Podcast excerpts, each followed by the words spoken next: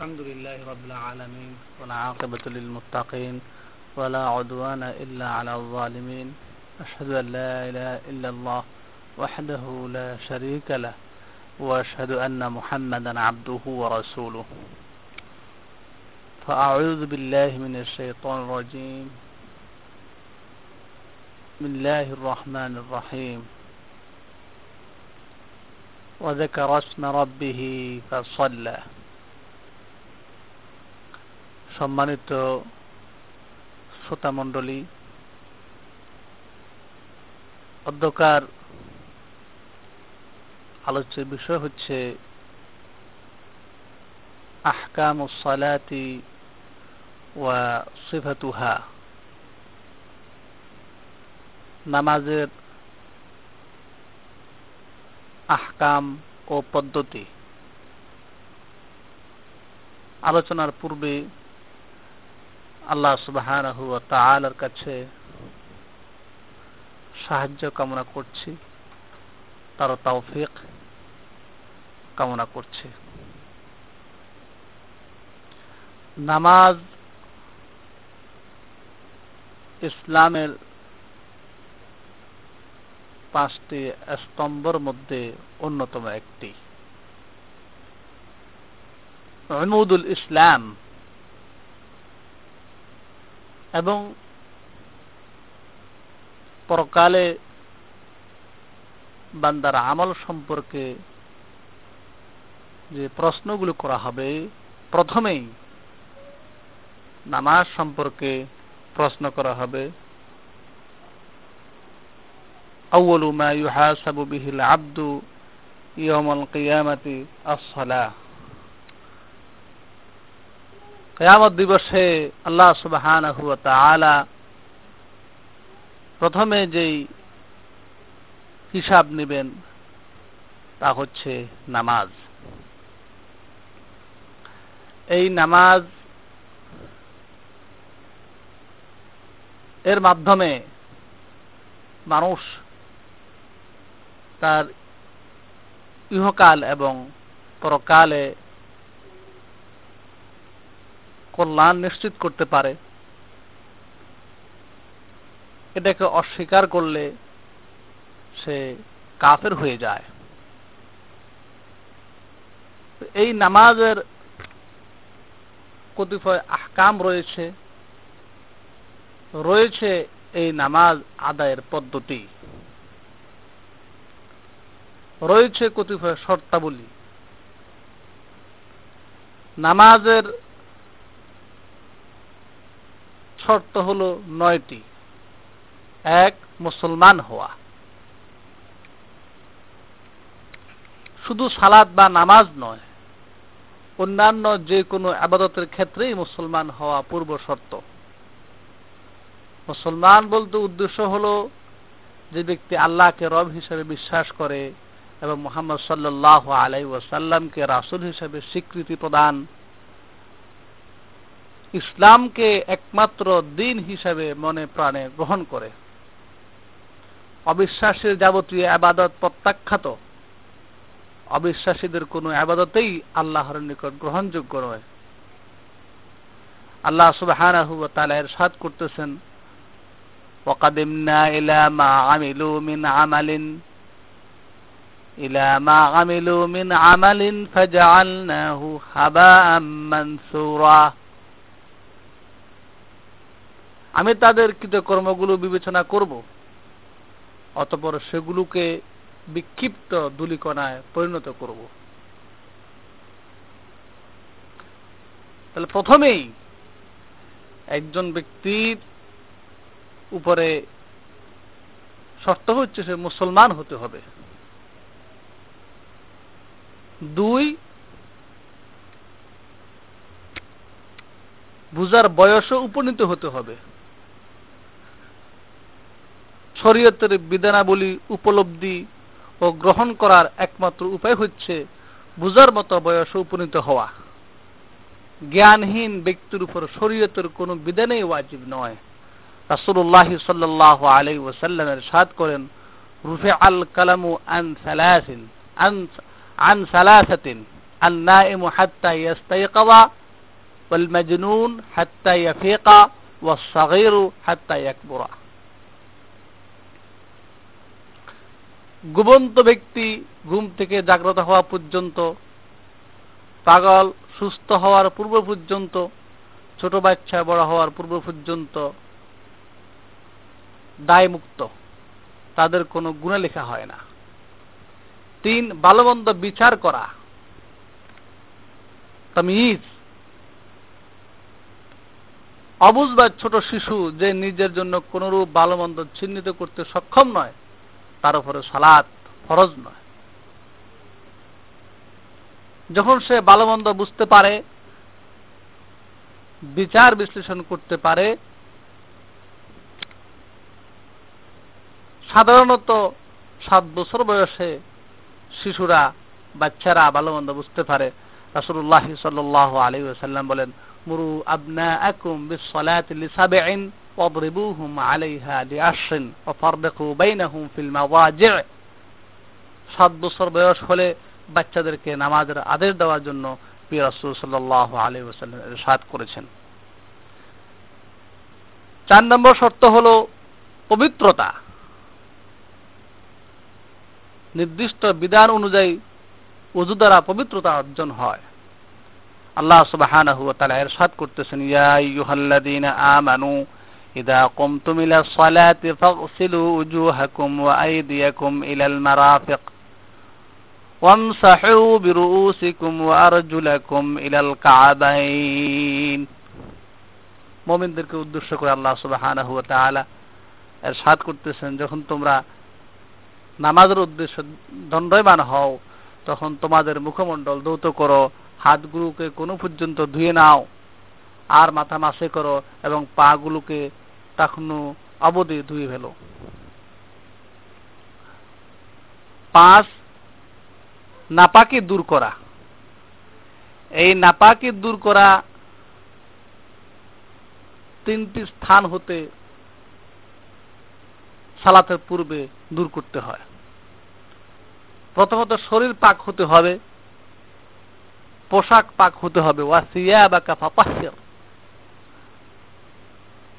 সালাতের স্থান পাক হতে হবে। হাদিসের মধ্যে রাসূল সাল্লাল্লাহু আলাইহি ওয়াসাল্লাম ইরশাদ করেছেন, ইন্না হাদিহিল মাসাজিদা লা তাসলুহু মিন হাযাল বাউলি আল আজরি। সাত নম্বর শর্ত হচ্ছে সতর ঢাকা।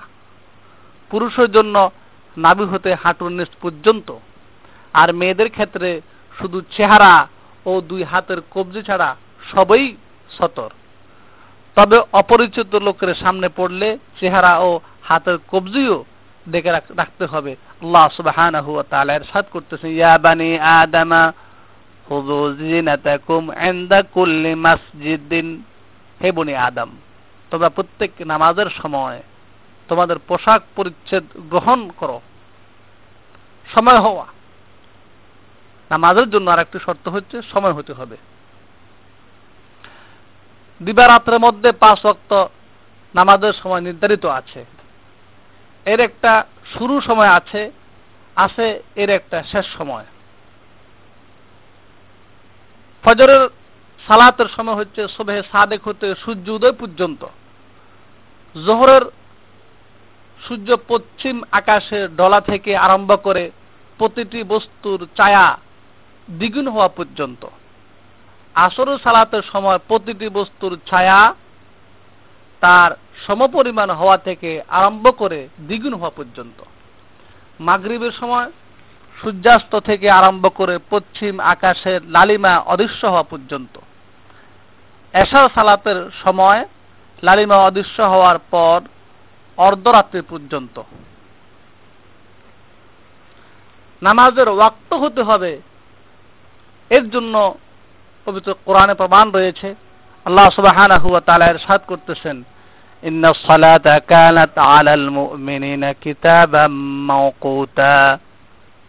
নিশ্চয়ই নামাজ মুমিনদের উপর নির্দিষ্ট সময়ের জন্য নির্ধারিত।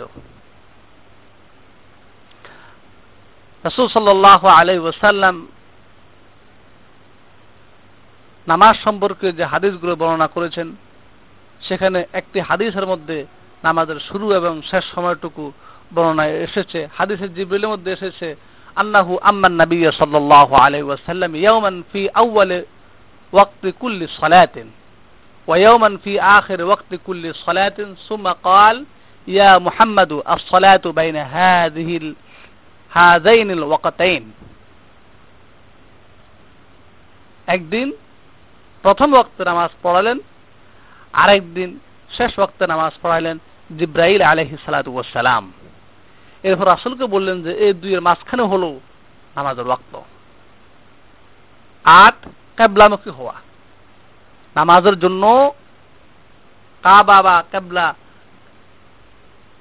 কাবা শরীফের কে সামনে রেখে নামাজ পড়তে চেষ্টা করতে হবে।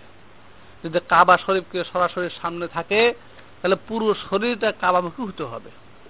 আর যদি দূরে হয় তবে ক্যাবলার দিকে সামনে রাখা তার উপর ওয়াজিব হয়ে যায়। নয় নম্বর হলো নিয়ত করা। নিয়ত হলো কোনো কাজ করার উদ্দেশ্য দৃঢ় প্রত্যয়ী হওয়া প্রত্যয়ী হওয়া, মুখে কোনো কথা না বলা। ফজর সালাদ আদায়ের ইচ্ছা করলে, ফরজ সালাদ আদায়ের ইচ্ছা করলে তার মন ও অন্ত উপস্থিত থাকবে। আল্লাহ সুবাহানা হুয়া তাআলা রাসূলের সাথ করতেছেন, ইন্নামাল আ'মালু বিন্নিয়াত ওয়া ইন্নামা লিকুল্লি ইমরিইম মা নাওয়া। বান্দার সমস্ত আমল নিয়তের উপরে নির্ভরশীল এবং প্রত্যেক মানুষ তার নিয়ত অনুসারেই তার বিনিময় পাবে। আল্লাহ তাআলা কোরআনে কারিমে সালাতের আদেশ দিলেও এর পদ্ধতি সম্পর্কে বিস্তারিত কিন্তু কোরআনে আলোচনা করেননি। তবে হাদিস হাদিসের রাসূলের মধ্যে এর সম্পর্কে বিস্তারিত এসেছে। রাসূল সাল্লাল্লাহু আলাইহি ওয়াসাল্লাম এরশাদ করেন, সল্লু কামা রাআইতুমুনি উসাল্লি তোমরা আমাকে যেভাবে নামাজ পড়তে দেখো, ঠিক সেভাবেই তোমরা নামাজ আদায় করবে। একজন মুসলমান যখন নামাজে দাঁড়ায়, তখন তার অন্তরে এমন একটি অনুভূতি থাকা উচিত যে সে এখন মহান আল্লাহর সম্মুখে দণ্ডমান। তিনি তার চোখের ইশারা, অন্তরের অন্তঃস্থলে বিরাজমান সবকিছুই জানেন। মনের চিন্তা, চেতনা, আকুতি, মিনতি সবই তার জ্ঞাত। যদি মানুষের মধ্যে এ ধরনের অনুভূতি জাগ্রত থাকে, তবেই তার অন্তর সালাতে একমাত্র আল্লাহর দিকেই নিমগ্ন থাকবে। যেমনি ভাবে তার দেহ শরীর কেবলার দিকে থাকে অনুরূপ ভাবে তার মনও কেবলামুখী থাকবে। এজন্য নামাজের কর্তব্য হলো যখনই সেই নামাজে দাঁড়াবে, তাকে বিশ্বাস করতে হবে, সে এখন আল্লাহর সম্মুখে উপস্থিত। আর যখন সালাত আরম্ভ করবে, তখন বিশ্বাস করবে যে এখন সে আল্লাহর সাথেই কথোপকথন করছে। রসুল সাল্লাহ আলাই ওয়াসাল্লামের সাথ করতেছেন ইদা কাম আহাদুকুম ইউসাল্লি ফাইন্নাহু ইউনাজি রব্বা যখন কেউ সালাতে দাঁড়ায়, সে আল্লাহর সাথেই নিবৃতে আলাপ করে।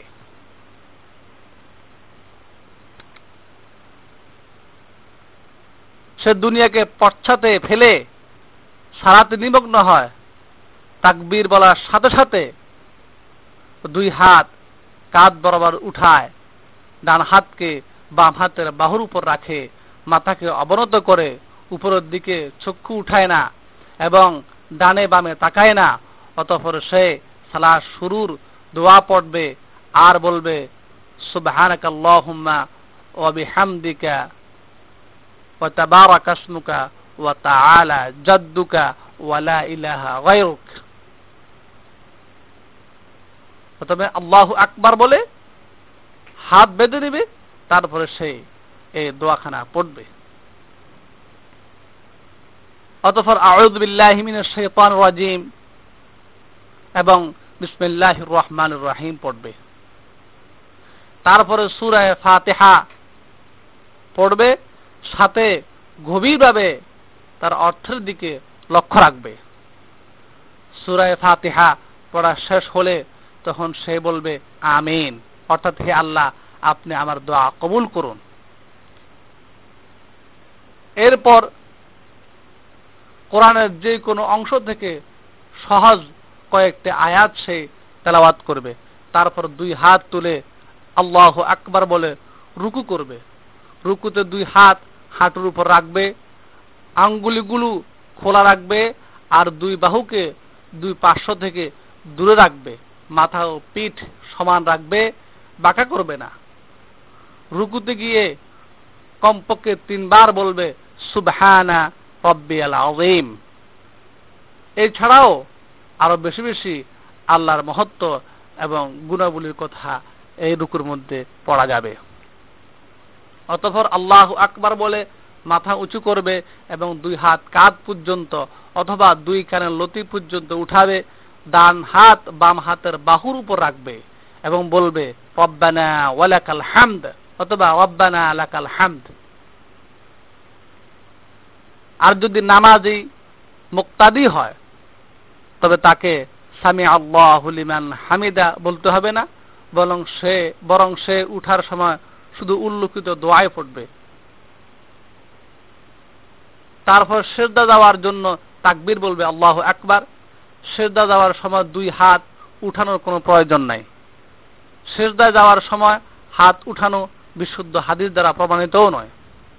প্রথমে দুই হাঁটু জমিনে রাখবে, তারপর দুই হাত, তারপর কোপাল, তারপর নাক। মোট কথা, সাতটি অঙ্গের উপর শ্রদ্ধা করবে, কোপাল, নাক, দুই কবজি, দুই হাঁটু, দুই পায়ের আঙ্গুলি। আর বাহুদ্বয়কে খাড়া করে রাখবে, মাটির সাথে মেশাবে না এবং হাঁটুর উপরেও রাখবে না। আর দুই বাহুকে দুই পার্শ্ব হতে এবং প্যাট থেকে দুই উরু থেকে প্যাটকে দুই উরু থেকে আলাদা রাখবে। পিঠ উঁচু করে রাখবে, বিছিয়ে দিবে না। শেষদারত অবস্থায় তিনবার বলবে, সুবহান রব্বিয়াল আলা, সুবহান রব্বিয়াল আলা। শেষদার মধ্যেও এরকম ভাবে বেশি বেশি করে প্রার্থনা করা যায়, প্রার্থনা করবে। কিন্তু মুক্তাদের জন্য দীর্ঘ দুই ডাকাত অজুহাতে ইমামের চেয়ে বেশি দেরি করা কোনো ক্রমেই তা ঠিক নয়। কারণ ইমামের অনুসরণ করা ওয়াজিব ও অধিক গুরুত্বপূর্ণ বিষয়। তারপর তকবির বলে শ্রদ্ধা হতে উঠবে এবং দুই শ্রদ্ধার মাঝে মাঝে মুফতারিস বসবে। এর নিয়ম হলো বাম পা বিছিয়ে দিবে আর ডান পা, ডান পাশে খাড়া করে রাখবে। আর দুই হাতের মধ্যে ডান হাত, ডান উরুর উপর অথবা হাঁটুর মাথায় এবং বাম হাত বাম উরুর উপর অথবা হাঁটুকে মুষ্টি করে আঁকড়ে ধরবে। ডান হাতের কনিষ্ঠ অনামিকা ও মধ্যমা আঙ্গুলিগুলো মিলিয়ে রাখবে। তর্জনী খোলা রাখবে। শুধু দোয়ার সময় নড়াছড়া করতে থাকবে। আব্বেক ফ্রিলি ওয়ারহামনি। দুই শেষদার মাঝে বসা অবস্থায় এ দোয়া পড়বে। রব্বিক ফিরলি ওয়ারহামনি, ওয়াজবরুনি, ওয়ারফানি, ওয়াহদিনী ওয়া আফিনি জোকনে প্রথম রাকাতে যা যা করেছে, দ্বিতীয় রাকাতেও তাই করবে। তবে দ্বিতীয় রাকাতে দোয়াউল ইস্তেফতাহ, অর্থাৎ নামাজ শুরুর জন্য যে দোয়া, তা পড়তে হবে না। দ্বিতীয় রাকাত আদায় করা শেষ হলে তাসাহুদ পড়ার জন্য দুই শ্রদ্ধার মাসে মাঝে যেভাবে দুই হাত ও পা রেখেছিল ঠিক একইভাবে হাত পা রেখে বসবে এবং তারপর তাসাহুদ পড়ে নেবে আত্তাহিয়াতু লিল্লাহি والصلوات والطيبات السلام عليك أيها النبي ورحمة الله وبركاته السلام علينا وعلى عباد الله الصالحين أشهد أن لا إله إلا الله وأشهد أن محمدا عبده ورسوله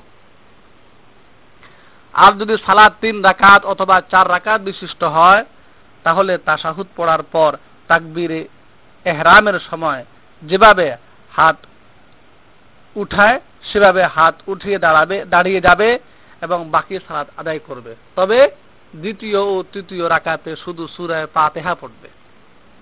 তারপর তিন রাকাত অথবা চার রাকাতের পর শেষ তাসাহুদের জন্য বসবে এবং তাওয়ার রুক করে বসবে। অর্থাৎ ডাইন পা খাড়া করে রাখবে এবং বাম পা নলার নিচ দিয়ে বের করে দিবে এবং নিতম্বদ্ধ জমিনে বিছিয়ে দিবে।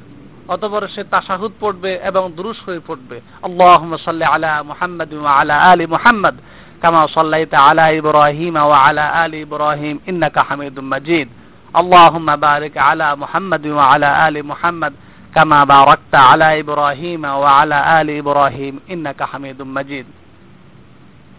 এই দুরুদ শরীফকে শেষ তাশাহুদের সাথে যোগ করবে। এছাড়াও যে কোনো দুরুদ যা নবী করিম সাল্লাহ আলহি ওয়াসাল্লাম হতে বর্ণিত আছে, তা পড়তে পারবে। তারপর এই দোয়াটি পড়বে, আল্লাহুম্মা ইন্নি যালামতু নাফসি যুলমান কাসীরা ওয়া লা ইয়াগফিরু যুনুবা ইল্লা আনতা, ফাগফির লি মাগফিরাতাম মিন ইনদিক ওয়ারহামনি ইন্নাকা আনতাল গফুরুর রহিম। এই ধরনের আরও দোয়া আছে যেগুলো তাশাহুদ এবং দুরুদের পরে পরে পড়ার কথা রয়েছে, যে কোনো দোয়া এই সময় পড়ার জন্য সুযোগ রয়েছে। উল্লেখিত কার্যাবলী, সুন্নাত অনুসারে সম্পাদনের পর গুরুত্বপূর্ণ বিষয় হল অন্তরকে হাজির রাখা এবং শয়তানের প্রবঞ্চনা যা দ্বারা স্বভাব বিনষ্ট হয়, তা থেকে অন্তরকে মুক্ত রাখা। কারণ শয়তানের সাথে তার যুদ্ধ ততক্ষণ পর্যন্ত শেষ হবে না, যতক্ষণ পর্যন্ত না তার মৃত্যু হবে আল্লাহর নিকট আমরা আমাদের সুন্দর পরিণতি কামনা করি।